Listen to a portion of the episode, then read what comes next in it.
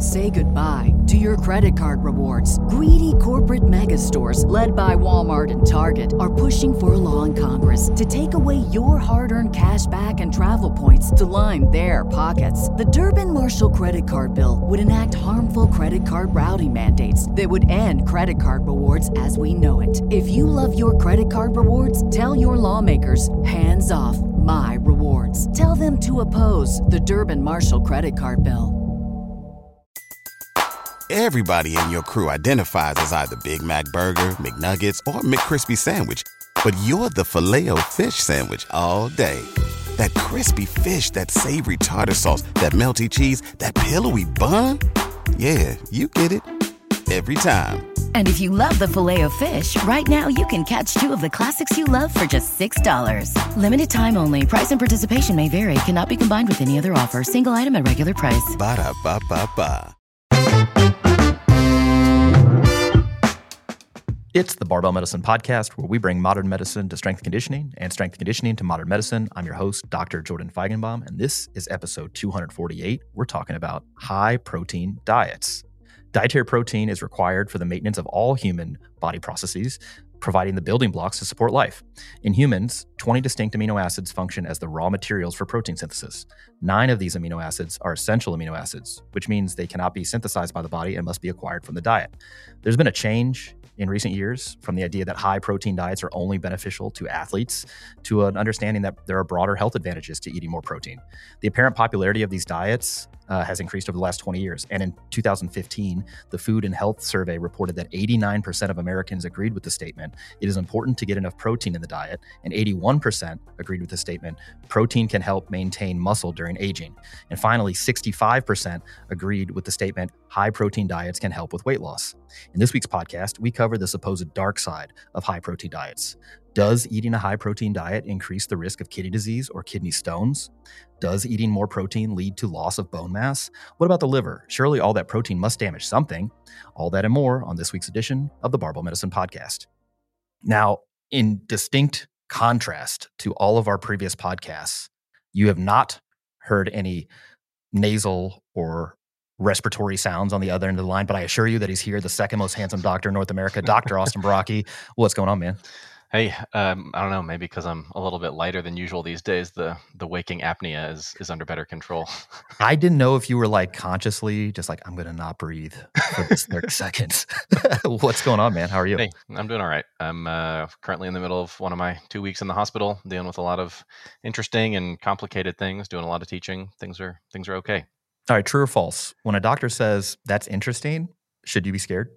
Uh, probably. Yeah, probably. I, I, don't want to joke about people having like medical problems or whatever, but in general, I think my experience has been when physicians say that's interesting, either they have no idea what's going on, so they're just like, hmm, interesting, or they're worried and they're like, I need to perform, you know, an additional workup to figure out should I be worried or not that's kind of my uh, experience. Yeah, I mean, in in in any given specialty, the vast majority of your day to day is going to be relatively similar things, and so the things that don't fit that kind of usual script, whether it's you know, oftentimes we see common conditions that present in an unusual or uncommon way, which can be interesting, or we might see rare conditions present in a kind of typical way that you would learn in a textbook, which is still interesting because it's a rare condition, or the most interesting would be like a rare condition that's presenting in a super weird rare way which is like the least common of all things and those are usually the hardest to diagnose so super super interesting in that case like oh, exactly, oh i'm gonna exactly. i'm gonna write this up because right. it's yes, so interesting correct. yep totally. yeah all right well you know I, I i didn't have to do much convincing to get you to talk about protein on the on the podcast but you were just like what what are we going to talk about i feel like we've extensively covered protein and i agree We've got multiple podcast episodes, multiple articles on protein. Th- this podcast, this is what you send your mom or or somebody else in your family who's like protein's going to do this that or the other you know to your kidneys to your liver to your bones something's bad's got to happen this is the podcast you send to them not that it's going to change their mind not exactly. that they're going to listen to it that was going to be my follow-up yeah. not that anything like useful is going to come out of this but you can feel like you did some good in the world by sending this podcast to somebody who says, oh, a high protein diet is going to do something nefarious to you. But before we get into this week's podcast, a few announcements. One, we do have new YouTube videos. I know what people are say- saying back home. They're like, hey, you're, you didn't post your meet recap. That's true. I uh, recorded the entire YouTube video, talking head kind of thing, me analyzing and talking about the meet. Uh, I did it without an SD card. So, yep, mistakes still happen, even if uh, you've been publishing stuff on YouTube for years and years and years. I have re recorded it and now I have to re edit it and it'll be up when it's up. I apologize to all the people waiting to see this performance, but you know, if you can't wait, just go over to my Instagram. It's posted on there. It's the first post, and uh, yeah, that's there. Uh, we also have our tech support series that's up on uh, YouTube as well. New episode of that, um, and uh, we have some new seminars uh, up for uh, attendance. So our live in-person seminars, we're going to be in Australia in January. You guys already knew about that. We'll be in Sydney and Perth. A few spots left at both of those places in January of 2024. San Antonio just came on the uh, schedule, so I believe we'll be there. I think it's April, as I recall. Looks like in the summer we'll be, or, or early fall we'll be in Europe. Those aren't uh, qu- up just quite yet, but they should be in the next few days. And then it looks like we're going to be in Virginia uh, at some point as well next year. So I think that's our 2024 schedule. And people are like, well, why don't you come to Rhode Island? It's like, maybe 2025. But for 2024, we'll be in Australia, we'll be in Europe, we'll be in Virginia, and then we'll be in San Antonio. So if you've wanted to uh, uh, attend a barbell medicine seminar and you could be at any of those locations, good news for you. Those are all linked in the description below.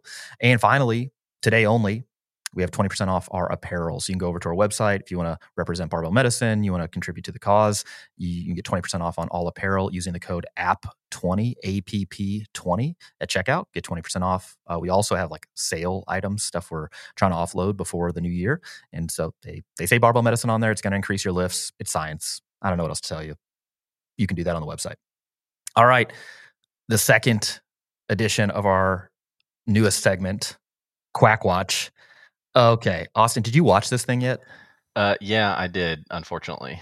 All right, so we'll play we'll play the audio for those at home. Um, and I actually haven't watched this in the last three days, so this is the time. We're just going to play the audio, and then we'll we'll weigh in on this. When you wand your water, you actually become more hydrated. This wand will bring your water back into coherency, which makes it so that the water makes you more, gets into the cell more effortlessly and gives you more hydration.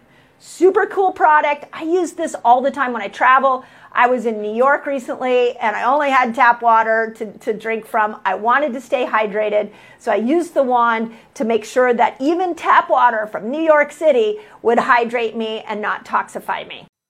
Okay. I just finished this. So this is from Dr. Mindy Pelz, who just right off the bat, so she's a chiropractor. So okay. in, in it, if people are like, oh, is she a real doctor? It's like, well, she's doctor of chiropractic medicine, but is she a medical doctor? No. I feel like you're trying to use that doctor thing a little, a little bit. Uh, it's doing some heavy lifting.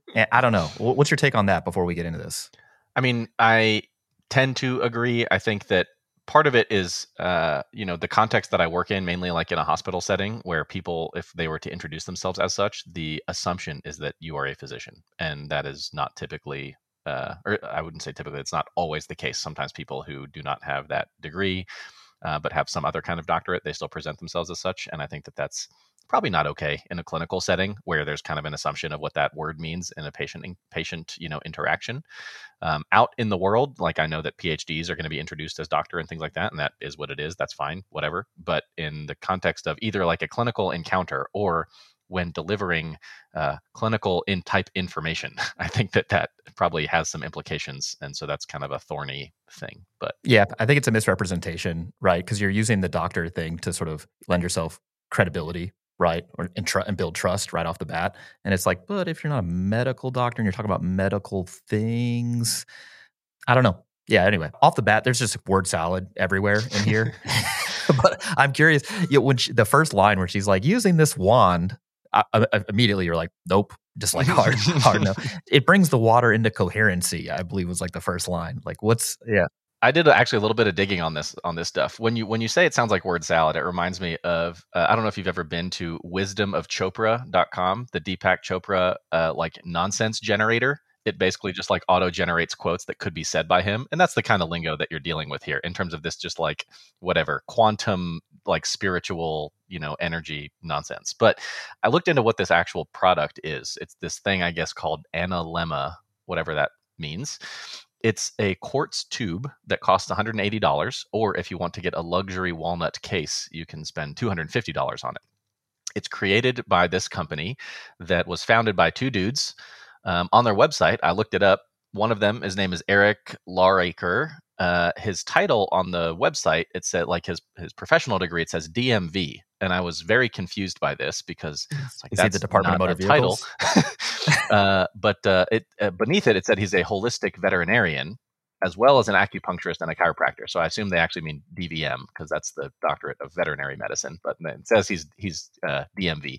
He partnered with an entrepreneur and who's you know has his own uh, you know not pertinent background here. But this tube, that's the wand that she's like stirring in her water. I went to their FAQ. It's like, what is this thing and what does it contain? So the Analemma tube contains what we call, quote, the mother water. It is the water of extreme coherence and electromagnetic power. As soon as any H2O molecules come in close proximity to it, they begin to arrange into a liquid crystalline structure, which is somewhat paradoxical. My like physical chemistry is is many years old at this point. The crystalline structure of water that I'm most familiar with would be ice when it's a solid. I'm, maybe there's some kind of like in between state that I don't that I, I don't know of that uh, that you can drink, but if so, that sounds cool. Um, they claim that this ultra thin quartz vial holds the mother water inside, but at, at, the same time allows the transfer of its coherent structure to water that is outside the tube. So then the question is like, what is coherent water? Because that sounds to me like a like an incoherent claim. so they they say that coherent water is a supercharged crystalline structured water, again, not ice, but like, you know, flowing liquid that is in harmony with our biological systems and natural energy sources like the sun and moon. I also wasn't really aware that the moon was a natural energy source for us, but that's a that's a, another aside. Tide, I guess, is the thing. The, yeah, aside from gravity, exactly. uh, the coherent form of water carries greater energy in the form of complex molecular bonds, which is critical to our well-being, which was news to me as well. So the claims, as with all sorts of kind of woo-woo stuff, it improves like everything.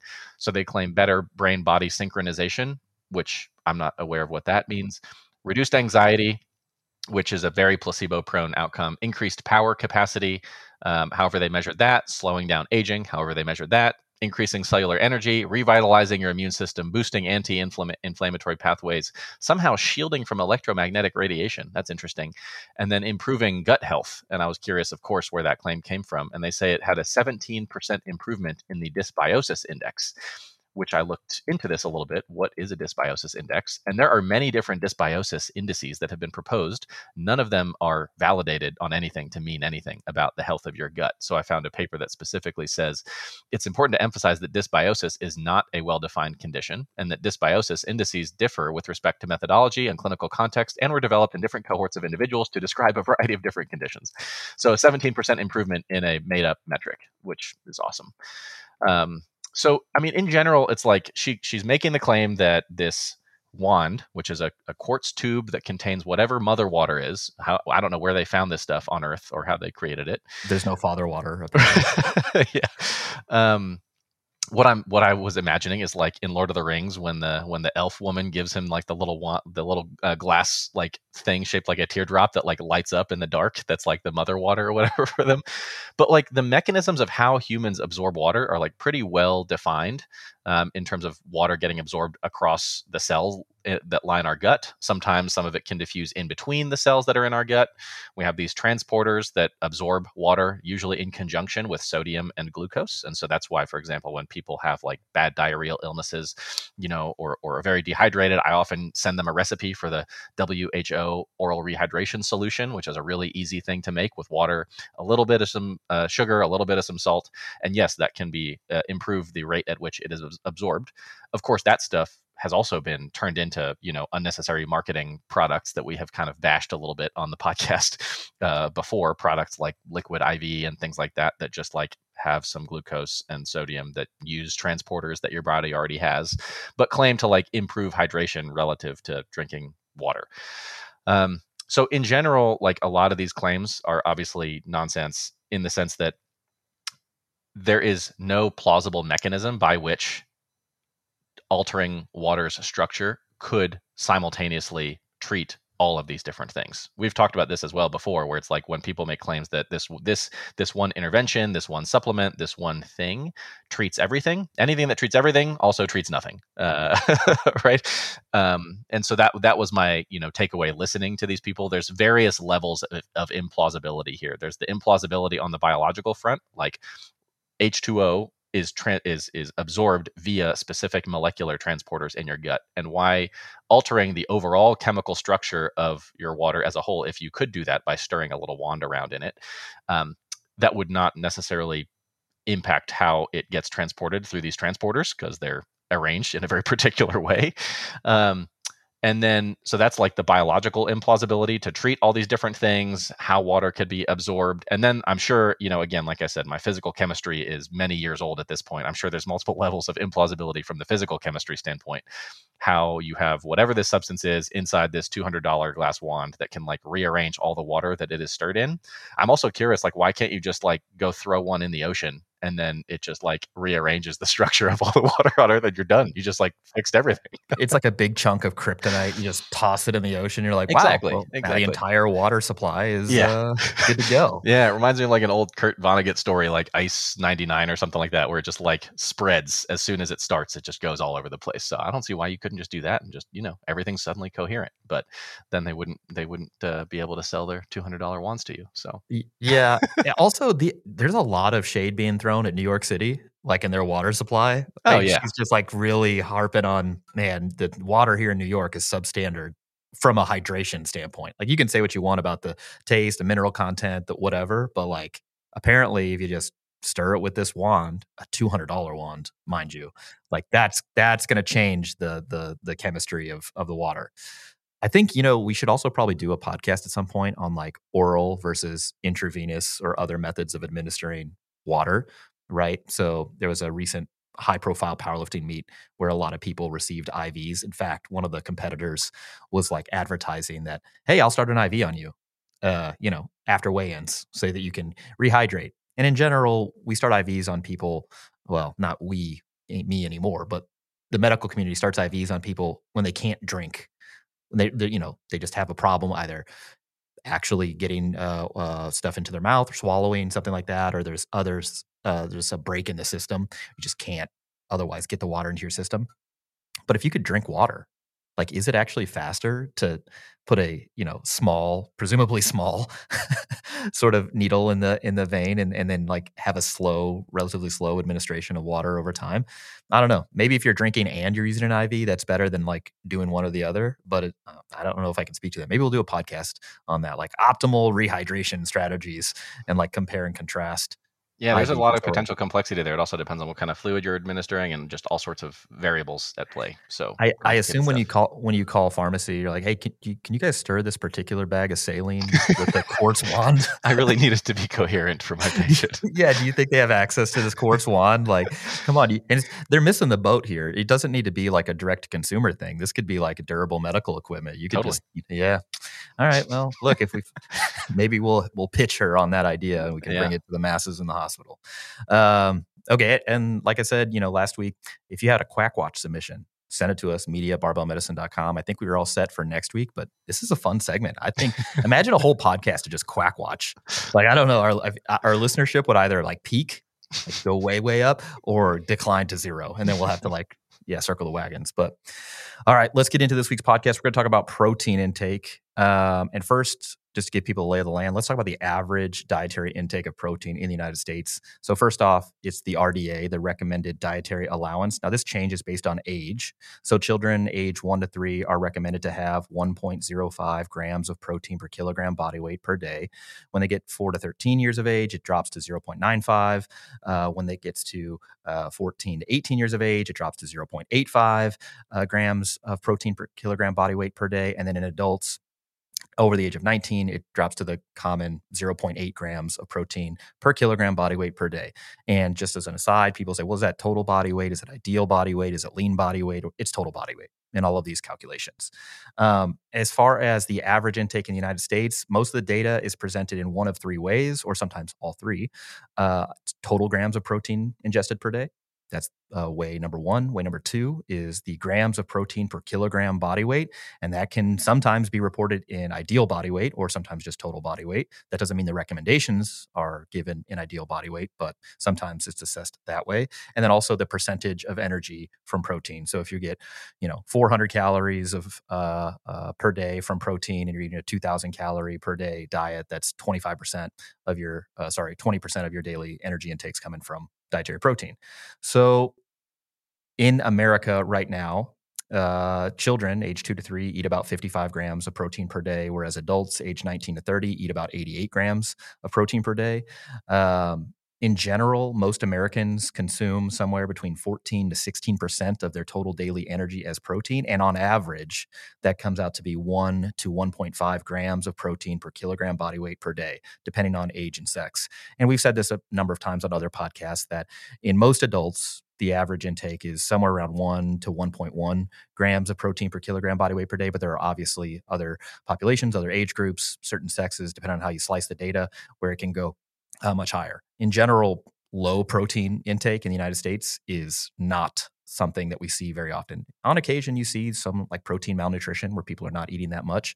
Uh, and so they're under the sort of recommended amount. But in general, broadly speaking, um, protein intake's quite high in the United States. Unfortunately, it's not usually from great sources. It's not like everybody's out there eating, uh, you know, a lot of lean protein, unprocessed proteins. It's mostly from like hamburgers and and and processed foods and stuff like that. But uh, yeah, that data is as recent as um, the NHANES data collected up to, I believe, 2018.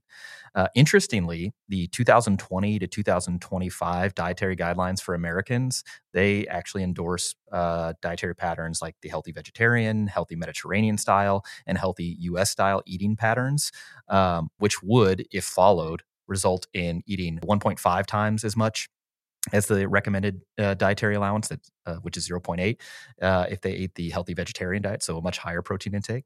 For the healthy Mediterranean style diet, it's almost two two times the uh, the RDA, and then for the healthy US style, it is uh, even closer to two times the RDA. So it's pretty interesting that like this 0.8 grams of protein per kilogram body weight per day sort of recommendation even in the dietary guidelines for Americans, is like not really sort of pushed.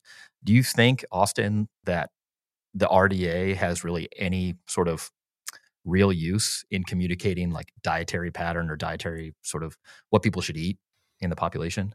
I don't think that the vast majority of people out there pay attention to things like RDAs, to be honest. And and and I don't think that it's a especially pragmatic way at communicating recommendations because it's just a numerical thing and that's not the way that people think or select their diets in general outside of our niche of you know psychos who weigh and measure and track and stuff like that in the fitness world. But um, as for the rest i don't i don't think that that's you know a particularly useful or effective or pra- pragmatic way on a population level to to communicate this stuff yeah, I agree. It's kind of like telling people to get 500 to 1,000 Met minutes of conditioning done per week. And they're like, wait, what's a Met? like, you're like, yeah, okay, well, maybe let's communicate this differently. Uh, and again, just for uh, a more complete um, sort of lay of the land here, the current recommendations for like performance with respect to maximizing adaptations from exercise, whether that be cardiorespiratory fitness improvements through endurance training, whether it be muscle mass or strength improvements through resistance training, is somewhere in that 1.4 to 1.6 grams of protein per kilogram body weight per day. Again, that's total body weight. And again, to me, the most interesting thing I learned in this whole like sort of podcast research thing was that the dietary guidelines for those three eating uh, dietary patterns, the healthy vegetarian, healthy Mediterranean style, and healthy US style dietary patterns, those would effectively give you that amount of protein per day, not the 0.8. They're like, yeah, no, do double that. And you're like, cool. let's just let's just do that. So I think, you know, when you see the influencer on social media saying that the government doesn't want you to be strong and, and conditioned because they're not they're not recommending this much protein. It's like, well, in fact, they actually they actually are. Not not that we need it because we're just eat a bunch of protein anyway. So that's besides the point. We'll get into that more later. Maybe there might be a rant. We'll we'll see what happens. okay, let's get into uh, this section I titled "When Protein Attacks." one of the first sort of organ systems that is commonly said to be harmed by high protein diets is the kidneys. So, the first premise here is that high protein intakes increase the risk of kidney disease by forcing the kidney to deal with breakdown products of protein, particularly urea, which leads to hyperfiltration, which then leads to glomerular damage and eventual kidney damage and failure. Now, we're going to cover what all those terms mean. Um, and if you're thinking back, like, I feel like you guys have talked about this before, and we did on a research review. I've linked that in the description uh, below or the show notes, however you want to describe that, um, where we talk about the role of protein restriction in chronic kidney disease. But uh, so some of this will be a little bit of a review, some of it will be newer information. So, Austin, you see a lot of patients that come in the, the hospital who have some sort of kidney dysfunction. Um, when you're talking to them and you're kind of like giving them an overview of the kidneys, how do you like describe kidney function? Like, what do the kidneys do? Do you talk about that at all? Yeah, I mean, the kidneys are what help us maintain homeostasis that's not the way that I would explain it to a patient in terms of the the complicated terminology, but that's really what their function is. They're, they help to maintain homeostasis in all sorts of different ways, and you know the way that they do that is by filtering the blood, adjusting um, a, a variety of the components and concentrations in the urine as it you know is is kind of formed and then excreting whatever that byproduct is. And they are really interesting organs. They can alter urine composition really quickly all th- throughout the day depending on the the body's needs. And and you have listener have experienced this for example. If you you know go and you were to chug a whole bunch of water within an hour you're going to go and you're going to pee really clear urine. Your kidney is dynamically adjusting to that intake because you probably ended up taking in maybe more water than you really need. Or if you spend most of your day not drinking water, you know what color your urine looks like by the end of the day. That's your kidney adjusting things in real time uh, to maintain your homeostasis, um, uh, uh, not knowing when the next time you're going to be able to drink some water is. And so that's just one of many functions the water handling, excretion, or retention. It alters the concentration of electrolytes in our body. It can even help to pr- you know, produce um, various hormones that have a role in blood production, calcium uh, regulation. Um, it can even produce a little bit of glucose for us. There's tons of things that our kidneys do. But ultimately, it just kind of helps us maintain a general state of homeostasis homeostasis. And we see just how badly that goes wrong in patients who have advanced or end stage kidney disease. You know, when, when patients are on usually hemodialysis or other forms of dialysis, uh, if you just go, if you happen to miss just a couple sessions of dialysis and we measure your blood work, things are going to look real wacky. And if you miss a week of dialysis or two weeks of dialysis, you're, you know, might die. Uh, you know in relatively short order uh, as a result of that so um, they're, they're organs that a lot that we that we really take for granted but do a lot of important work for us yeah, one of the cases I think it was first presented with in one of the, like those teaching rounds sort of situations where they give you like labs and like a brief history, and and then they're like, okay, now what? I remember looking at the the chemistry, the blood chemistry, and I was like, uh, yo, this thing is way off. Sodium's crazy, potassium's crazy, calcium's crazy. What yeah, is going yeah, on? Yeah. And then I'm like, I'm like, how is this person even alive? Anyway, it turned out that they had missed like multiple weeks of dialysis, and you're like, oh, well, that makes sense. If the kidneys, those little beans in your abdomen, aren't uh, working correctly, a whole bunch of stuff can go wrong. Yep. Um, and so, one of the ways that we sort of keep track of, or monitor, or otherwise, uh, into like eh, test how the kidneys are functioning is called the glomerular filtration rate. So you can measure kidney function by measuring this glomerular filtration rate. It tells you how much uh, or how well the kidneys are working. And so decrements in the glomerular filtration rate largely correlate with reduction in other types of kidney functions. It's usually measured indirectly from clearance of a particular marker, like creatinine, uh, for example. You guys have heard about that, or a cystatin C, which is a different type of test, but you can use that if you're unclear on like, hey, are the kidneys actually doing their job? And so those those are probably the most common. Austin, do you guys, you know, you probably get patients admitted from the emergency room with creatinine levels all over the map. Um, are you sending cystatin C out to uh, while people are in the hospital? Occasionally, yeah, and I, and I've I've done that when I have reason to not trust the creatinine measurement, um, which is a whole topic in itself. But I do from time to time uh, use cystatin C measurements in the hospital setting. Yeah. Yeah. So in general, when you see an elevated creatinine level, what's your first sort of? You're like, does that tip you off? Like well the kidneys may or may not be working as well as we think? Yeah typically it's uh, the, the, the general assumption in the types of patients that i would see day to day is that the kidneys are not working as well as uh, they should. And the question is is that happening suddenly now for something new that's going on or do they have chronic kidney disease and this is kind of where their routine long-term level is at as a result of their chronic kidney disease? And then the least likely possibility is that this patient is super jacked and they have great kidney function which is the, the least likely thing that i see day to day. But the other two are far more likely. Yeah in general general. So again, the glomerular filtration rate is something that we can monitor via tests on uh, with blood tests. And so with respect to protein intake, what happens when we eat a high higher protein diet, the first sort of thing that happens with respect to the kidneys is what's known as hyperfiltration. And so what is hyperfiltration? So effectively greater amino acid delivery, all proteins are made up of amino acids. And as protein gets broken down in the digestive system, it's absorbed as amino acids. And those amino acids end up in the bloodstream. They're delivered to the kidney, and in particular, the kidney's functional unit, which is called the glomerulus. So that's keying you in on glomerular filtration rate. The glomerulus is just a tuft of capillaries involved in filtering the blood. And uh, it looks like via nitric oxide and a few other um, sort of uh, sort of metabolites that the artery serving that capillary it's a small artery, so it's called an arteriole, actually dilates, gets bigger. And so effectively you have more blood rushing into the capillary. So more stuff's getting filtered, more blood's getting filtered. And we call this hyperfiltration.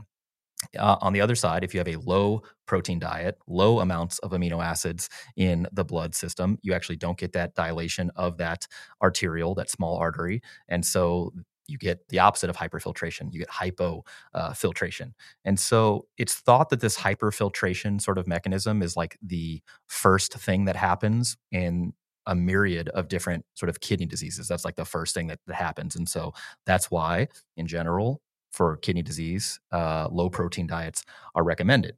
Um, the capacity to increase glomerular filtration rate uh, in response to protein feeding is known as the kidney functional reserve, and it's a normal adaptive function of the kidney to increase solute clearance in response to an increase in solute load, in this case, nitrogen from protein. Importantly, this is an adaptive response and does not represent a risk factor for the development of uh, chronic kidney disease. At least that's how we understand it. In fact, there are conditions that are not necessarily harmful to the kidney that result in uh, hyperfiltration uh, sustained for many, many months, like pregnancy, for example.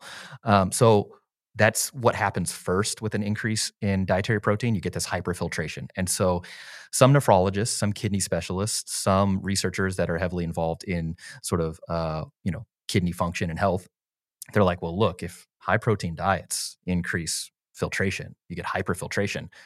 Mightn't that cause an increase in chronic kidney disease? Well, let's look at some data here. So, with respect to those with normal kidney function, so those without chronic kidney disease, like known kidney disease, um, there's no real evidence linking a high protein diet to development of kidney disease. In fact, the most recent meta analysis of 28 randomized controlled trials and 1,300 subjects aged 23 to 72 with BMIs ranging from 21 to 36, uh, and the study's lengths uh, range from four days to 104 weeks, so up to two years. Uh, and the high protein diet in these studies averaged about 1.8 grams of protein per kilogram body weight per day, whereas the normal protein intake was 0.93 grams of protein per kilogram body weight per day. There was basically no effect on glomerular filtration rate when comparing where their GFR was to begin with to what it was after the study. And this was actually a unique meta analysis because most of the previous meta analyses, which is a study of studies, uh, actually just looked at what happened after the protein intake went up. They just look at the post intervention GFR, not like, well, where did they start at and where did it go? Which actually seems like kind of like a bad study design. Because what you would want to know is does increasing dietary protein increase GFR? We think we get this hyperfiltration. And so, like, if people are exposed to a high protein diet, does their GFR go up? You would think you'd want to know, like, where it started and then, like, did it go up? And if so, by how much? But again, when you actually study, uh, look at studies that include both a pre-intervention and post-intervention GFR, doesn't look like in those with healthy kidneys that a high protein diet does much of anything. Overall, there's just kind of a trivial or non-existent effect of a high protein diet on glomerular filtration rate. Uh, again, in individuals with normal uh, kidney function. And these findings are in line with statements from the World Health Organization, the Institute of Medicine on protein intake and kidney function. Effectively, there aren't government agencies or health agencies out there that are like, watch your protein intake because your kidneys might get pickled, which is a medical term for EFT. I think is that's that's how this works. Um, Austin, when you see patients uh, in the hospital with a uh, high creatinine indicative of their kidney function being potentially compromised, how often are you asking them about protein intake? Never. Just to be clear, he says yeah, never. Yeah. I mean, the context that I'm in is is admittedly a little bit different because I'm dealing with more short term issues in the hospital setting when patients are sick. But at the same time, most of these people that I'm seeing are, you know, not doing a ton of training. They're not super jacked. They're actually tend to be more on the frail side with multiple medical conditions, which could actually stand to benefit from probably some some better nutrition, some uh, some increasing protein, and some and some physical activity.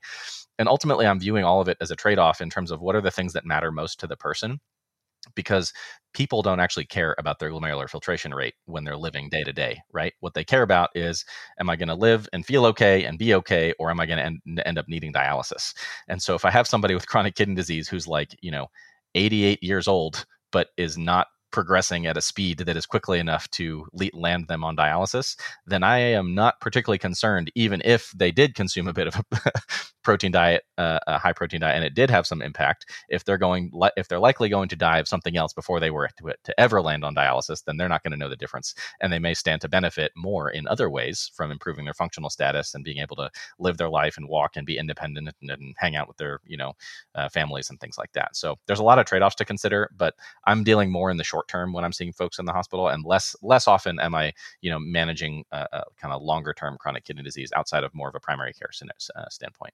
Yeah, yeah, so that, that, leads to a nice segue into like what about high protein diets in those with existing chronic kidney disease? So, Austin, just can you give a, an overview of like what is chronic kidney disease?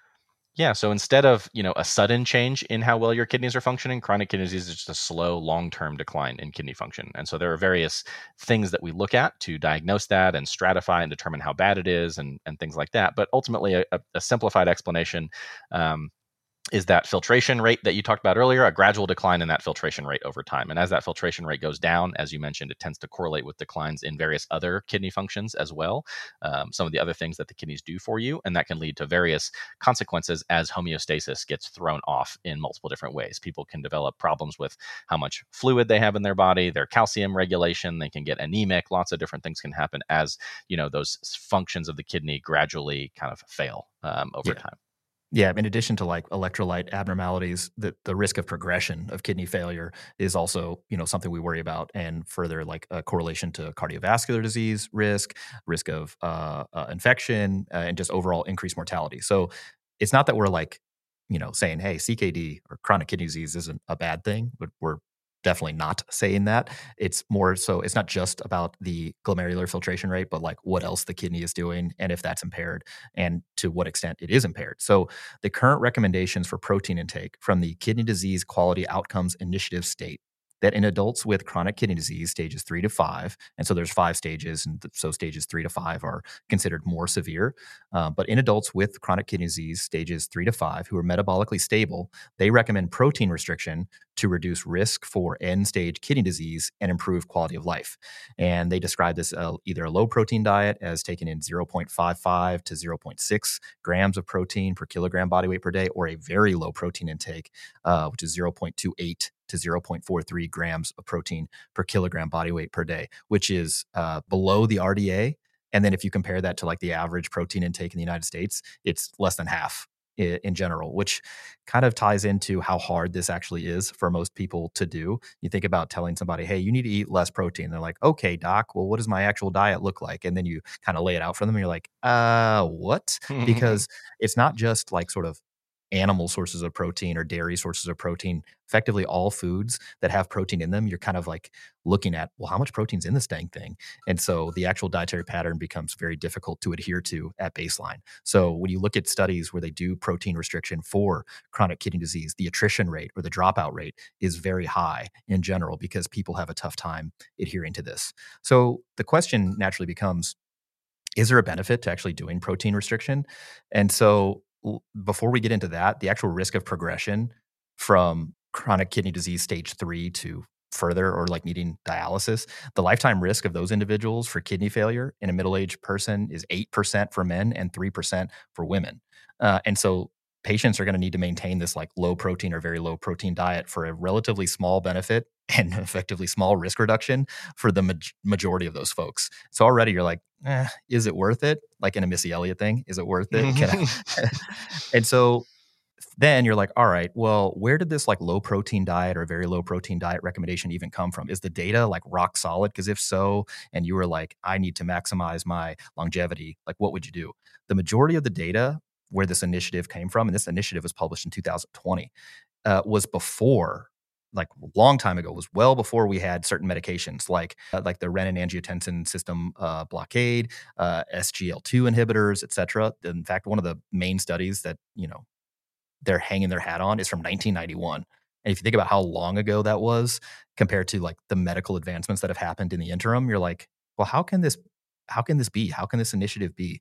Yeah, over overwhelmingly, you know, standard standard care for people to be on the. And many of these are, you know, uh, lots of our listeners are probably on some of these just for blood pressure, but they're also useful to reduce the risk of kidney disease progression. The SGLT2 inhibitors you mentioned, many of those are also used to manage diabetes, but have benefit for reducing the rate of uh, kidney disease progression. Even some new data looking at GLP-1 receptor agonists, which we've talked about a lot on this podcast in the context of obesity, also having benefit for reducing the risk of heart disease complications as well as kidney disease complications. There's there's now just a host host of medicines that um, I think probably have uh, at least as much more likely to be a greater benefit for um, improving kidney related outcomes with um, fewer downsides from uh, potentially like malnourishing an already frail sick person who has chronic kidney disease.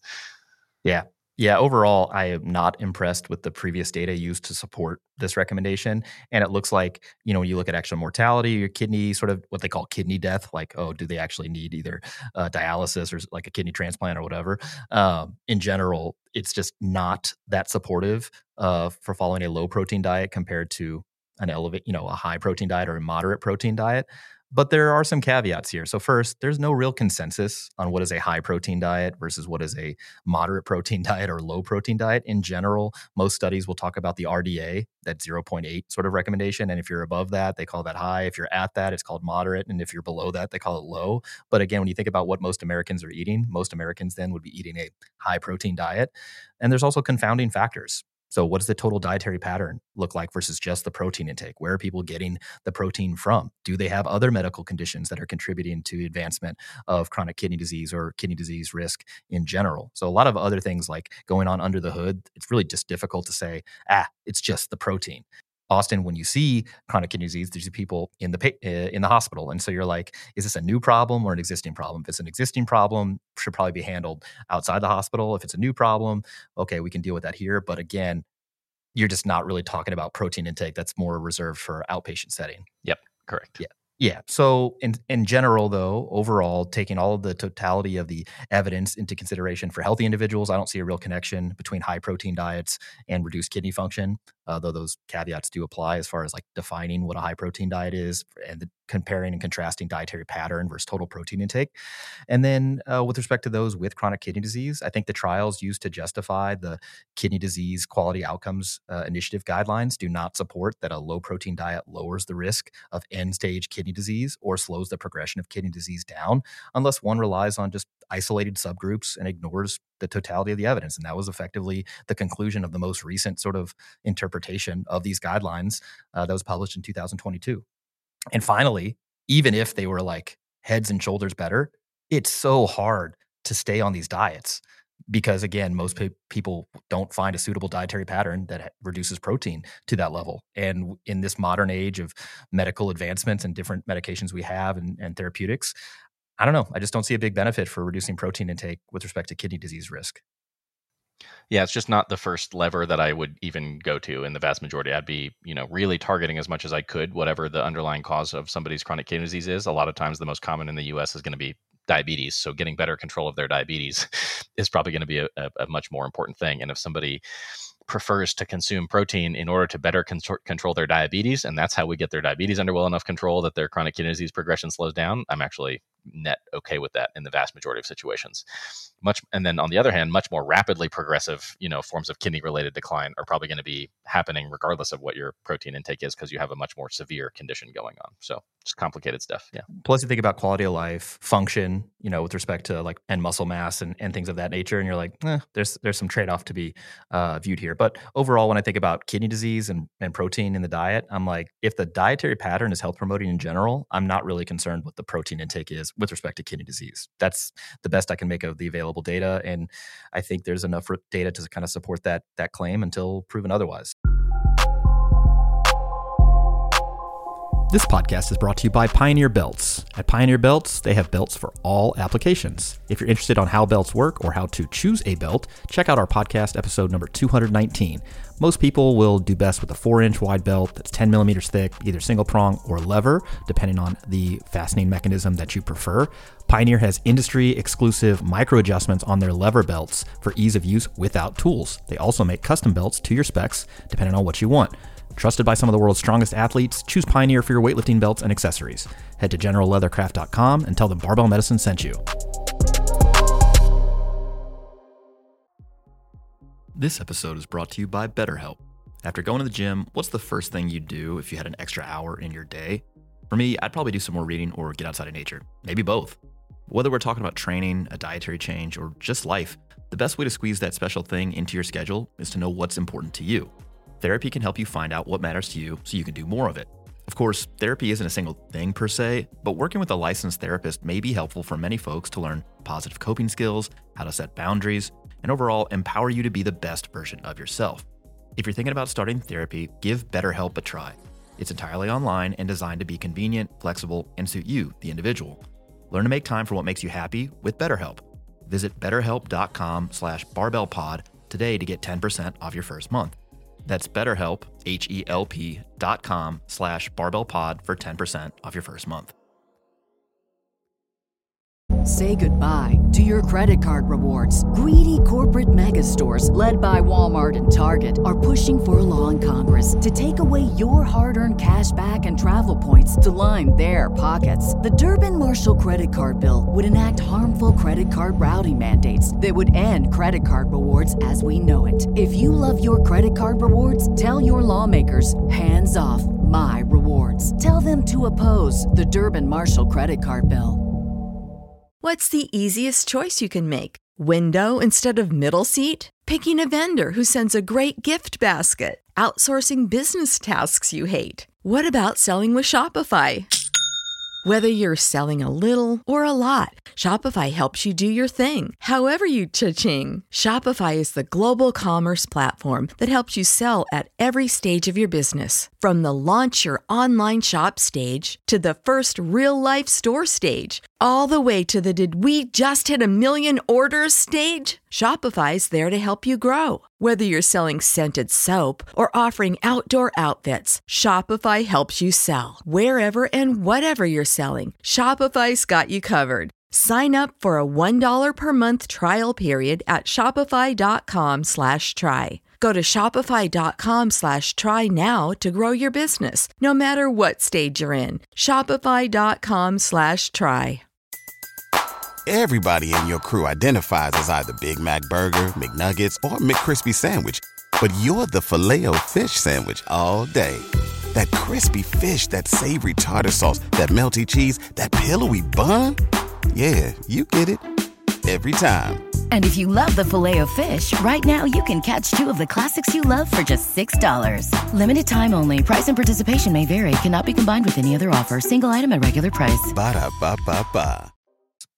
Uh, the second premise with respect to kidney disease and protein intake is that high protein intake increases urinary calcium loss and increased acid load in the body, which is countered by calcium release from the bones, thereby causing bone loss, so osteoporosis, and due to the increase in calcium getting into the urine, kidney stones. So we're going to talk about the effect of high protein diet on the risk for osteoporosis and kidney stones. So let's back up and talk about how does a high protein intake affect calcium.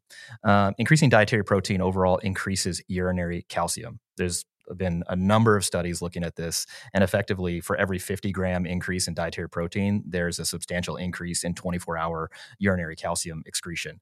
And if the additional calcium loss in the urine was entirely from bone, uh, that would result in a 1% to 2% annual loss of skeletal mass in adult women, which is comparable to the rate of bone loss in early menopause. And so you're like, oh, well, there's a mechanism here. And if you just stop there, you'd be like, I don't know if a high protein diet is good for preserving bone mineral density. And second, I'm worried about all that calcium. Like, it's got to go somewhere.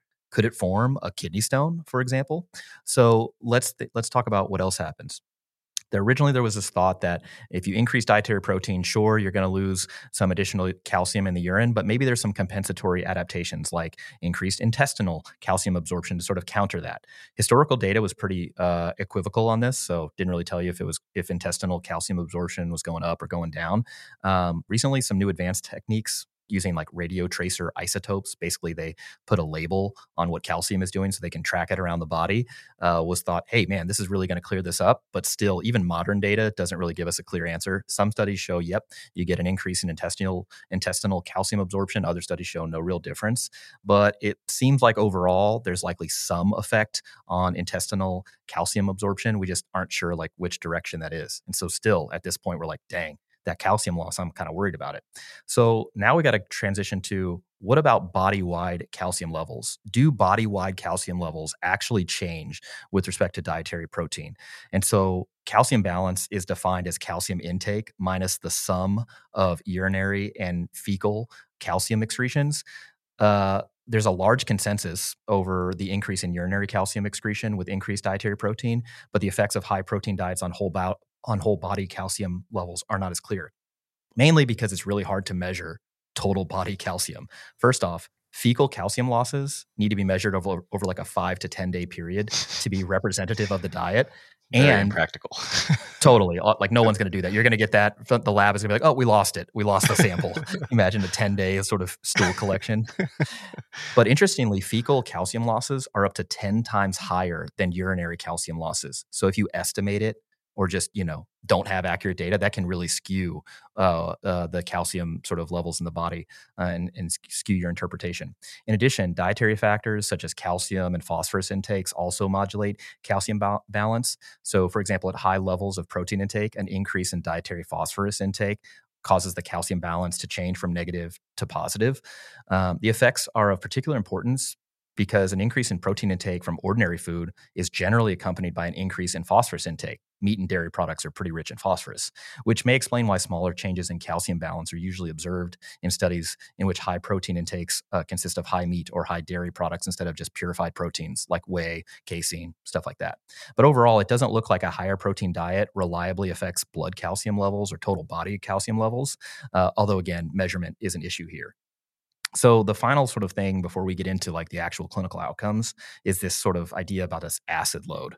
Um, so does the acid load actually increase with respect to dietary protein intake, and does this play a role in calcium levels?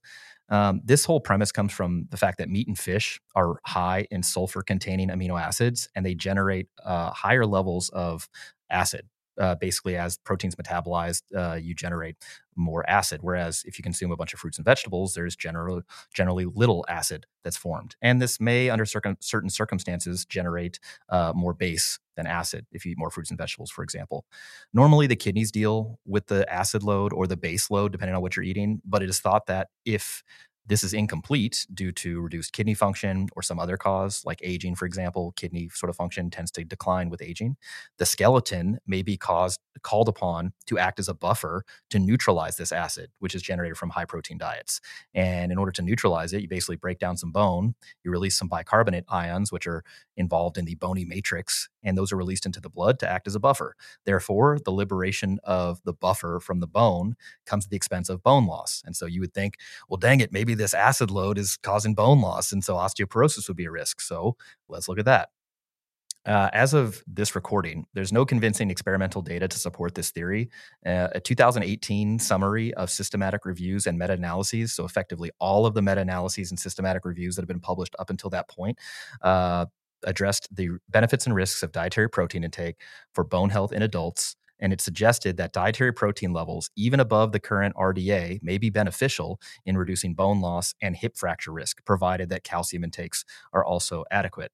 So, effectively, there was no evidence that uh, the diet derived acid load is deleterious for bone health, um, but insufficient di- dietary protein intake may be a more severe problem than protein excess, particularly in the elderly. Interestingly, there's been no randomized controlled trials to affect uh, to uh, investigate the effect of dietary protein on fracture risk, irrespective of the fracture risk. So these are all prospective trials. Effectively, they look at two groups of people and, and those eating a higher protein diet versus those eating a moderate or lower protein diet and see, hey, do they have an increased fracture risk or not? Uh, there seems to be a beneficial effect with respect to fracture risk, uh, particularly at the hip. Uh, and so when you look at the most recent meta analysis on this, there were 14 studies that showed a reduced risk, five studies that showed no effect, and three studies actually did show uh, an increase uh, sort of fracture risk. But when you take all these data together, it looks like there's a slight reduction in fracture risk, particularly at the hip, maybe up to 15%, which kind of makes sense to me when you think about uh, non-randomized control trials you're basically just looking at two different groups of people and how they do over time due to innate differences and you think about the people who are eating more protein um, what their dietary pattern probably looks like uh, compared to those who are eating lower amounts of protein if most americans are eating a high amount of dietary protein those are eating a low amount of dietary protein i'm like are they sick are they inactive? Is it what is their dietary pattern overall look like trash? I mean, this is exactly what I would expect. And I'm I'm not so much focusing on the protein intake. I'm more just thinking about like what does their total life kind of look like. And that's it's no surprise to me that in general the effects on fracture risk are like eh, not particularly impressive, but there doesn't appear to be an adverse effect. Yeah, I mean, I think that the big picture mechanism that you're getting at here, in terms of like an idea of a chronic acid type state, chronic acidosis having impacts on bone, you know, structure, you know, uh, and quality and stuff like that, is a thing.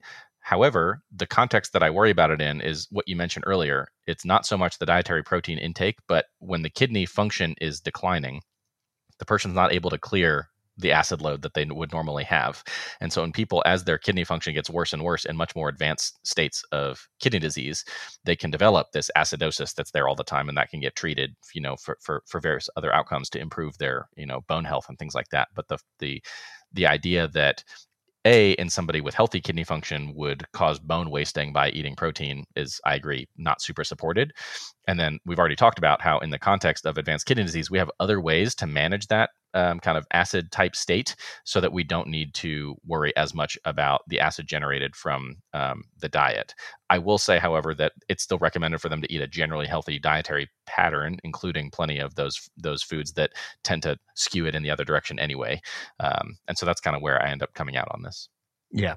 Yeah. Then finally, what about osteoporosis? Then again, the operational definition of osteoporosis is based that the bone mineral density uh, is an important uh, determinant of bone strength. And so, if that declines past a certain point, you have an increase in fracture risk. And already, we've basically covered that the fracture risk from dietary, you know, a high level of dietary protein is non-existent. So, what about osteoporosis? And maybe does it put people at a higher risk of fracture risk, for example, or other sort of unwanted effects from having low bone mineral density? Um, the association between bone mineral density and dietary protein has been investigated in three recent systematic reviews and meta-analyses, and all three of them showed the exact same thing. They didn't use the same studies, um, but they all showed sort of the same uh, relationship. Basically, that if there's any relationship between dietary protein and bone mineral density, it's slightly positive. And if they found any other sort of uh, relationship, it was not significant. None of the studies showed that increasing dietary protein actually reduced bone mineral density significantly.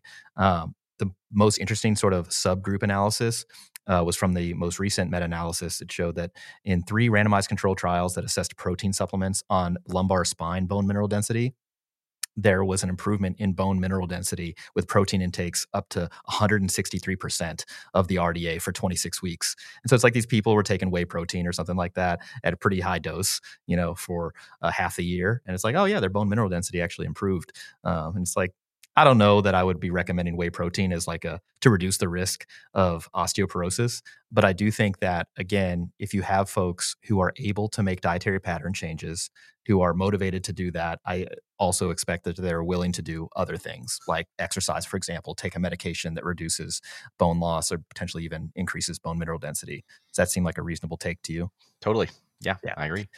So, in summary, with respect to the kidney and all of its related functions, although a high protein diet is associated with increased urinary calcium excretion, which may be related to higher intestinal calcium absorption, uh, higher protein intakes, whatever their origin, whether it's from animal or vegetable sources, do not appear to contribute to the development of osteoporosis or to increase fracture risk.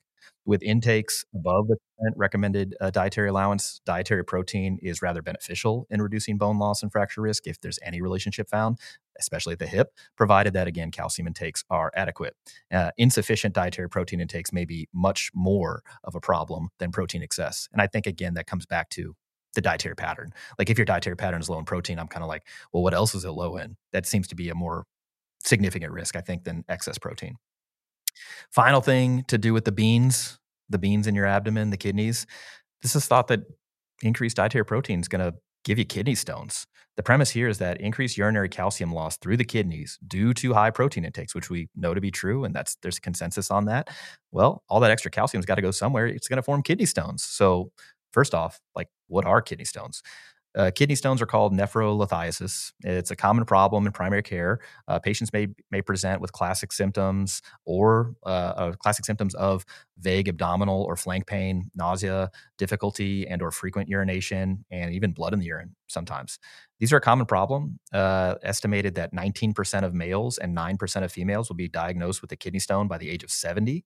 And in general, the majority of stones, 80% of stones, uh, are calcium stones, most of which are uh, composed primarily of calcium oxalate. Less often, they're calcium phosphate or uric acid. There are several other types, and patients can actually have more than one type of stone, but as far as how they form, there are different theories and of how they form, and different stones may have like different sort of pathogenesis into forming. Um, but in general, stone formation occurs when a normal, normally soluble material like calcium is present in high amounts in the urine and forms crystals not like the water crystal structure we talked about during Blackwatch. not that made up nonsense, but real stuff. but a real crystal structure. And if this happens significantly, you can get a stone that either obstructs uh, flow of the passage of urine, can cause pain, can actually cause damage wherever that stone gets stuck. Uh, for example, if I uh, can I can I interrupt for one thing because if people have never seen this, it is something that you should probably see because it's fascinating. And if you wonder why kidney stones hurt so much as they pass down your urinary tract, go to Google Images and search electron micrograph kidney stone. And the images that you see of what kidney stones look like under like you know high intensity magnification of an electron micrograph it is uh, terrifying to think about that going going down your urinary tract and out that way. And that's why it can lead to bleeding and pain and obstruction and uh, can can lead to consequent infections and various other complications. But really interesting photos to see. Yeah uh, i would zero out of ten not recommend that if you're at all squeamish or yeah. Uh, yeah, know somebody close to you who's had a kidney stone, you're good on that. You just don't need to search that.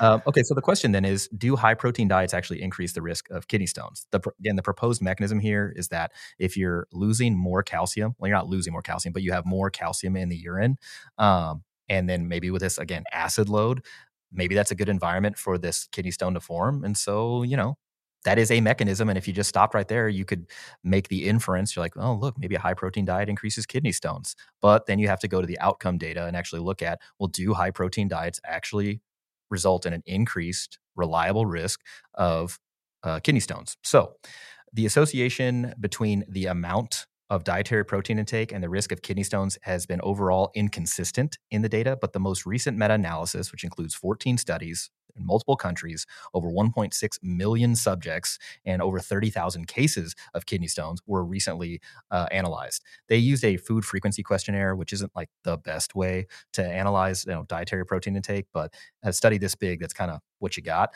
And most studies controlled for the conventional risk factors like age, BMI, calcium supplementation, etc.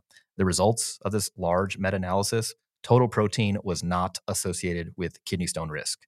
I'll say that again. Total protein intake was not associated with kidney stone risk. Non dairy animal protein had a slight increased risk of kidney stone formation, about 11% uh, increase in risk, uh, but there was no association with increased protein from poultry or fish, for example. And that was published in 2022. That's the most recent meta analysis on the subject. One of the more interesting studies that was just published a few months ago, it was a prospective study that included 411 patients with their first episode of a symptomatic kidney stone. Because I'll, oh, by the way, you can have kidney stones that you don't even know about. because they're asymptomatic. You just totally. don't know. Very common. Yep. Yeah. Yep. But uh, so this is a prospective study of 411 patients with their first episode of symptomatic kidney stones uh, with obstruction confirmed by imaging or stone passage, along with 384 stone free controls. Both groups completed an electronic food frequency questionnaire. Basically, it's just a survey like how often do you eat these foods? How much of these foods do you normally eat? Um, dietary risk factors were compared between groups. And the dietary risk factors for the first kidney stone, so the initial kidney stone these folks had, included lower levels of calcium, lower levels of potassium, lower levels of caffeine, and lower levels of phytate, which is an antioxidant compound found in whole grains. So just lower intake of whole grains, nuts, and other foods, and low fluid intake, less than 3.4 liters per day, which is just under a gallon of water per day. Recurrent uh, symptomatic kidney stones were found in 73 patients. It's 18%. Uh, during the median follow up of four years.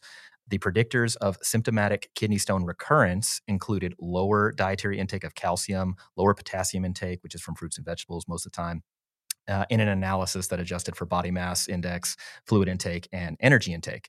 Other variables such as animal protein, phytate, oxalate, sodium, and fiber intake were not significant predictors of recurrent kidney stones in this study which I thought was just interesting because, again, what you would think if dietary protein intake, particularly from animal protein, had this unique, reliable, robust risk for generating kidney stones, and these people already had one, then you'd on recurrence, you'd be like, dang, protein intake was was definitely correlated. But that's not what they found.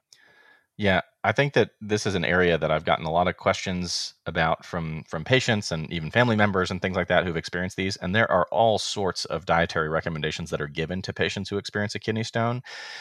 And what I found is that a lot of them are not super well supported.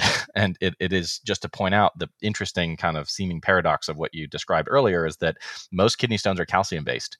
And a lot of times people will say, oh, well, if it's calcium based stone, I should just decrease the amount of calcium that I take in, be it from dairy, yogurt, milk, cheese, whatever the case is. And that actually seems to increase the risk and actually eh, higher pro, uh, calcium intakes within reason, um, not to like, you know, insane elevated levels of like calcium supplementation, but increasing dietary calcium intake seems to be beneficial here, which is something that I actually do end up tending to recommend for these patients, as well as other things that are more well supported. For example, increasing intake of, uh, you know, citrate intake and other things that can help to solubilize or dissolve some of these stones or pr- mitigate their risk of, of forming. But a lot of the dietary recommendations um, don't really end up tending to to pan out in a lot of situations for the for these, unfortunately. Yeah, and, and, probably one of the most interesting things I found with respect to kidney stones is that the not only is protein not really associated with kidney stone risk, but dietary pattern it, eh, with very different sort of protein intakes both seem to reduce the risk. So, for example, the DASH diet uh, is a relatively low protein diet. It's just right around the RDA at 0.8. That lowers the sort of risk of kidney stone by up to 40%. But also the Mediterranean diet, which is more moderate or even high protein, depending on how people do it, also lowers the risk of getting a kidney stone by about the same amount. And so you're like, is it the protein? It's, nah, I think it's probably more the dietary pattern. And so if I had to make a recommendation for the overall dietary pattern, you would limit processed meat particularly processed red meat. Um, and then you would probably also increase consumption of, just like you said, citrate, uh, dairy sources of protein, for example, uh, poultry, fish, if you're, uh, you know, eating a, a omnivorous dietary pattern. Um, but again, most of these studies that, that we have on this are from Western countries. So, like, if you don't live in a westernized country, uh, I don't know that these recommendations still hold. Uh, but rather than avoiding protein, we would probably recommend just again reducing processed meat intake, increasing protein intake from dairy and vegetable sources, and consuming more high potassium foods like fruits and vegetables. That would be the sort of general recommendation, which sounds an awfully an awful lot like our general dietary pattern recommendations. So it's like you know kidney stone diet. What do? It's like it looks pretty much the same as our normal yeah. health promoting dietary pattern. Agree. All right, so we're done with the bean organs we've we've discussed that high protein diets don't necessarily increase uh, risk of kidney disease, and neither those with healthy kidney function or chronic kidney disease. We discussed that osteoporosis or fracture risk does not go up with high protein diets. We also discussed that total protein is not really related to kidney stone risk. Now let's talk about the liver. And this is a more, well, I would say, specious or tenuous claim because I, I don't, when I see people make this claim like, oh, the protein's got to damage the liver, I'm like, how much biology have you had? And like, in in what particular organism are you a biology expert? Because this doesn't make much sense. But hey, we're here. Let's talk about anyway. The premise here is that protein increases ammonia production needs. So effectively all protein, whether it's from dietary source or whether it's from an organ tissue or whatever, when it's metabolized, it turns into ammonia. Ammonia, uh, which if you uh, do that too much, the idea would be that it could overwhelm the liver and damage it, and then also the high levels of ammonia uh, could be harmful to the rest of the body too. So there's got to be something. It's got to be something here, right? It's it's kind of interesting just to listen to these kind of things because you hear it a lot in terms of like, oh, that puts a lot of stress on your liver. You'll hear that, or stress on your kidneys, but you don't necessarily hear like people say, well, you shouldn't exercise because it puts stress on your heart, or you shouldn't think too hard because it puts stress on stress your brain. On your brain. Yeah. Or it's like people just pick and choose these things just because they like sound good. You wouldn't want to put too much stress on this thing. It's like wouldn't I? That's literally yeah. its job. so. Yeah, maybe enough stress to make it like stronger, better, more yeah. resilient. Anyway, all right, let's let's let's talk about this. So, when protein is metabolized, whether from dietary sources or body tissue, we produce ammonia. Uh, a small proportion is reutilized for biosynthesis of body protein and other essential compounds. The rest is waste and has to be disposed of effectively. Eventually, most ammonia is excreted in the urine as urea, with a smaller amount as ammonia. If this process becomes impaired, ammonia accumulation may lead to consequences for brain function. One of the worst scenarios you can see is in newborn infants that have like inherited defects of urea metabolism. The newborns become flooded with ammonia within days of birth and develop a rapidly progressive brain disease, encephalopathy, which can cause severe neurologic deficits and may become fatal if left unattended. Austin, you probably see high levels of ammonia in patients all the time. We'll talk about that here in a second. But it's most commonly uh, uh related to cirrhotic liver disease in adults. So you get this hyperammonemia in adults. And again, 90% of this is due to like cirrhotic liver disease. Austin, when you see this in patients in the hospital, like how do they normally turn up and like what's your sort of tell like, dang, this person's got liver problems? Yeah, when when this does happen, it tends to manifest in a generally kind of delirious, somewhat sleepy, sedated, uh, borderline comatose, or sometimes outright comatose state. Um, I would say that, that that that's probably the general description. It, but patients can come in in all sorts of ways, and families usually observe their you know the, the patient acting a little bit differently, or being you know awake at night and asleep during the day, and just behaving in ways that, that don't make a ton of sense. But as it progresses and get worse, gets worse, it tends to be generally like a more uh, sleepy, sedated type as it trends towards um, towards coma um, that's probably the most common way that I would see this manifest. Yeah. Yeah. And so when you're, you know, you're not getting an ammonia level on people in like a, like if you're practicing primary care in the outpatient setting, in general, you're not measuring ammonia on these, on these folks. So are you getting like blood levels of ammonia on these patients when they walk through the door?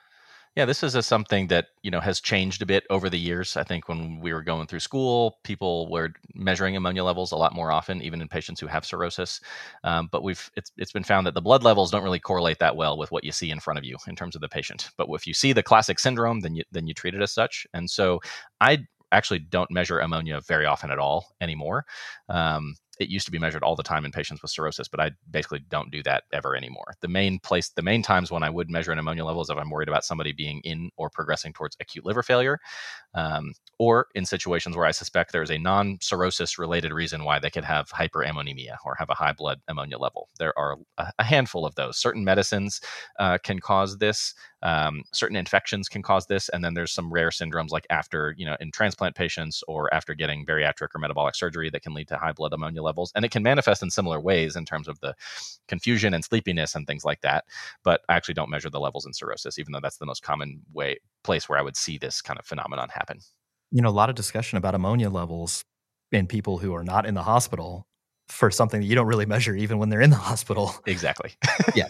So let's talk about how protein intake relates to ammonia levels. When amino acids are consumed at a faster rate than they are used for protein synthesis, they are metabolized as an energy source, typically accounting for about 15 to 20% of the energy supply. The liver breaks down nearly half of the amino acids in the human diet as substrates for gluconeogenesis, basically just means forming new glucose, new sugar. Um, amino acid breakdown ends up producing ammonia. About 12.5% of this is excreted through the digestive tract, and the rest is from urine uh, excreted in urine. Because protein is broken down into ammonia, we predict that blood ammonia levels should rise with the consumption of a high protein diet. that's what you would expect. Like more dietary protein, for example, should get more ammonia. We should be able to see that. Surprisingly, there's not many studies in the literature examining this at all. Basically, people eating a high protein diet, like what happens to their blood ammonia levels? Like, do they go up? And if so, by how much? Like, is it to a dangerous level? And, and but just from like a first principle sort of thing, if this was a real problem, people after like a, you know, a steak, a big steak or a high protein load meal or whatever, would become frankly like obtunded and encephalopathic, you know, if their blood ammonia levels ro- rose significantly. You know, yeah, food coma would be like an actual coma, not like when people just say, I don't want to do anything, but they're like delirious and sleepy. yeah. So not not a lot of studies on this. Uh, there are some, one was in like Huntington's disease patients that got whey protein. Some they ate like a high protein test meal and they tested their breath levels of ammonia, which is not terribly well correlated to blood levels of ammonia.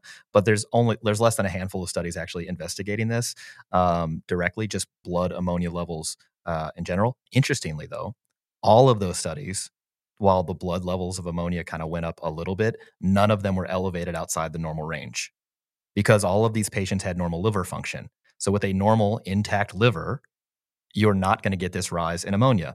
Uh, but and the other thing though, so you're thinking about well, what about patients with liver disease? They should be on a protein restricted diet, right? And you're like, well, their protein requirements actually goes up. They're in this sort of hypermetabolic state, hypercatabolic state, which is a fancy way of saying, yo, they're breaking down a bunch of protein, they're using a bunch of protein. And so when it comes to patients with liver disease, what do you think about with respect to dietary protein, Austin?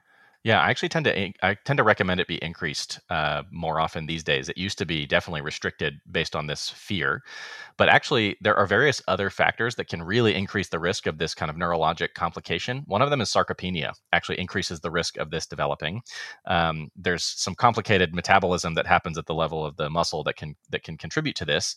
Um, so really, we don't want our patients with cirrhosis to develop sarcopenia, even though it's extremely common in those patients. And so I do not have concern about them increasing their dietary protein intake. I've heard some interesting statistics that because of that catabolic state that they're in, people with chronic liver disease like that, um, just even the overnight fast, like when you eat dinner and you go to sleep and then you get up in the morning, an overnight fast for somebody with uh, cirrhosis is equivalent to like a 72 hour fast for somebody with a healthy liver. And so a lot of hepatologists um, who are keyed up on this stuff, they tend to recommend that their patients with cirrhosis eat a high protein bedtime snack every night in order to mitigate some of those catabolic effects, which, you know, we could we could get down with that exactly, uh, just because of how how much uh, more harmful it is for somebody with liver disease compared to somebody who does not have it. So this is definitely something where I fall pretty strongly on the side of increasing protein intake um, without much concern for uh, potential neurologic risk uh, from from increasing that intake. Yeah. So in addition to like high protein diets not really affecting blood ammonia levels at all in people with normal liver function, people with abnormal liver function probably would also benefit from likely a little bit more protein, particularly at given at particular times. But then the question becomes like, well, what about high protein intake and like other sorts of liver, you know, uh, disease, particularly like non-alcoholic fatty liver disease, which we've done a podcast on. And it looks like when you the data on this, you know, large meta-analyses show that increased dietary protein intake uh, is not correlated with non-alcoholic fatty liver disease and in fact in folks that replace a portion of their dietary carbohydrates with protein actually reduces fat content so folks with some existing like non-alcoholic fatty liver disease some fat in the liver if they reduce uh, their intake of dietary carbohydrates and replace that with protein seems like it actually reduces their sort of uh, uh, uh, fatty liver stores, which would be a benefit in that situation. But all told, I'm just like, why do we care about what the liver is doing with respect to protein intake outside of very very specific situations that are unrelated to talking about you know the normal healthy population? It's just i don't know. This was a reach admittedly a reach. Yeah well, i mean if you hear people talk about like stress on those organs like just not a thing to worry about in the vast majority especially if you're in the fitness space which already selects for a generally healthy population. So stop listening to anything related to this that you hear. In general yep Okay, so let's wrap this up here. Uh, episode 248 When Protein Attacks. So, first off, dietary protein intake in the US and most developed countries is rather high. Probably should not be the target for increased muscle gain or like gains from exercise. It's just not the anabolic lever that I would like choose to pick if I was limited to one. Um, I would pick exercise. So, there's again, the normal population who is insufficiently active, who does not exercise and does not lift weights, that's the majority of the population, they're getting enough dietary protein already. what you would prefer for them to do if you had to pick one anabolic lever to pull is to exercise. If you got to pull another lever, it would be related to the dietary pattern. So, like, keep the same protein intake, but get it from better sources. And then, third, if you're like, okay, so they're doing all those things, they're getting enough sleep, whatever, can I pull a final lever to maximize their gains? Sure, you could talk about then increasing protein slightly to 1.4 to 1.6 grams of protein uh, per kilogram body weight per day. And in those instances, if they can't possibly get it from food, maybe protein supplementation could be useful. But when people are like, you need to eat more protein, it's like, do I though? Do I really? Are Probably need sure? to train more. Probably need to train more. Yep, that's a, a far more useful anabolic lever to pull with respect to risk dietary protein intake uh, when we look at like studies assessing dietary protein intake and different medical conditions we must remember that that is not equivalent to the dietary pattern. That's far more relevant uh, it's far more relevant when discussing disease risk. So I'm not concerned about total protein intake as much as I'm concerned with the total dietary pattern. Like, again, where's the protein coming from? How many fruits and vegetables are they getting? How whole grains are they getting? Things of that nature. Um, but in any case, increased dietary protein intake above the RDA by many factors appears to be safe. Um, well tolerated and likely beneficial for gains from training. Um, Protein intake higher than RDA values of protein do not increase the risk of kidney disease in those with normal kidney function or seemingly in those with impaired kidney function. Does not increase the risk of kidney stones, does not increase the risk of osteoporosis. In fact, may be beneficial at reducing the risk of osteoporosis and fracture risk. Does not increase the risk of liver disease or ammonia levels in the blood. And so I just think when people are scared of this protein boogeyman, you know, like protein's got to be bad for something, put stress on something, cause damage in something. It's like, well, where's the evidence? And how confident do you feel about that? Because I would have a very difficult time. I could make an argument. I could like cherry pick studies and whatever and, and talk about mechanisms out the wazoo. But then when it comes down to brass tacks, like what happens clinically with these folks, I'd be I'd come up empty handed for the most part. You just have to make a lot of leaps that I'm not comfortable making. Austin, do you have a you have a take on that? I am inclined to agree. I think that you know we've seen cherry picking honestly going in both directions on this. You know there are some very prominent, you know, vegan folks out in the in the scene that uh, make a lot of claims about the harms of, of protein, which are you know not terribly well supported. But at the same time, you know there's uh, there are some personalities that fall more on the I would say probably approaching carnivore if uh, uh, end of things, but even even some folks who are very keyed in on like concerns about population level sarcopenia and frailty and falls and things like that, and they end up saying like the key to to dealing with this on the population level is to crank up dietary protein intake, and it is like these people are not going to put on slabs of muscle and strength and gain you know dramatic functional uh, uh, improvements from you know eating 2.5 grams per kilo body weight per day of protein or something like that. Two whey shakes. That's all we need. Just slamming more when they're when they're insufficiently active. Like getting that you could you can get away with a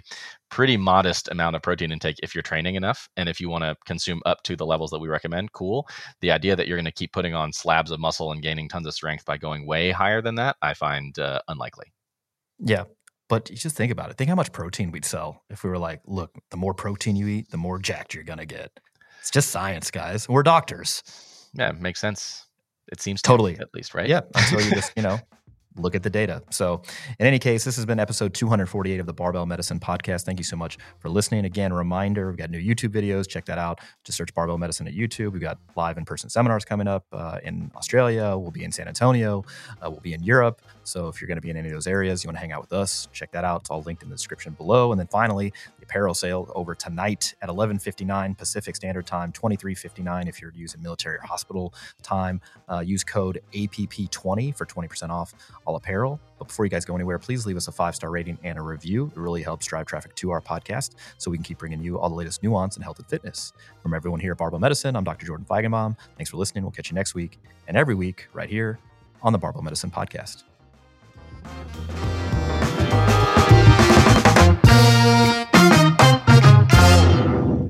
Say goodbye to your credit card rewards. Greedy corporate mega stores, led by Walmart and Target, are pushing for a law in Congress to take away your hard earned cash back and travel points to line their pockets. The Durbin Marshall credit card bill would enact harmful credit card routing mandates that would end credit card rewards as we know it. If you love your credit card rewards, tell your lawmakers hands off my rewards. Tell them to oppose the Durbin Marshall credit card bill.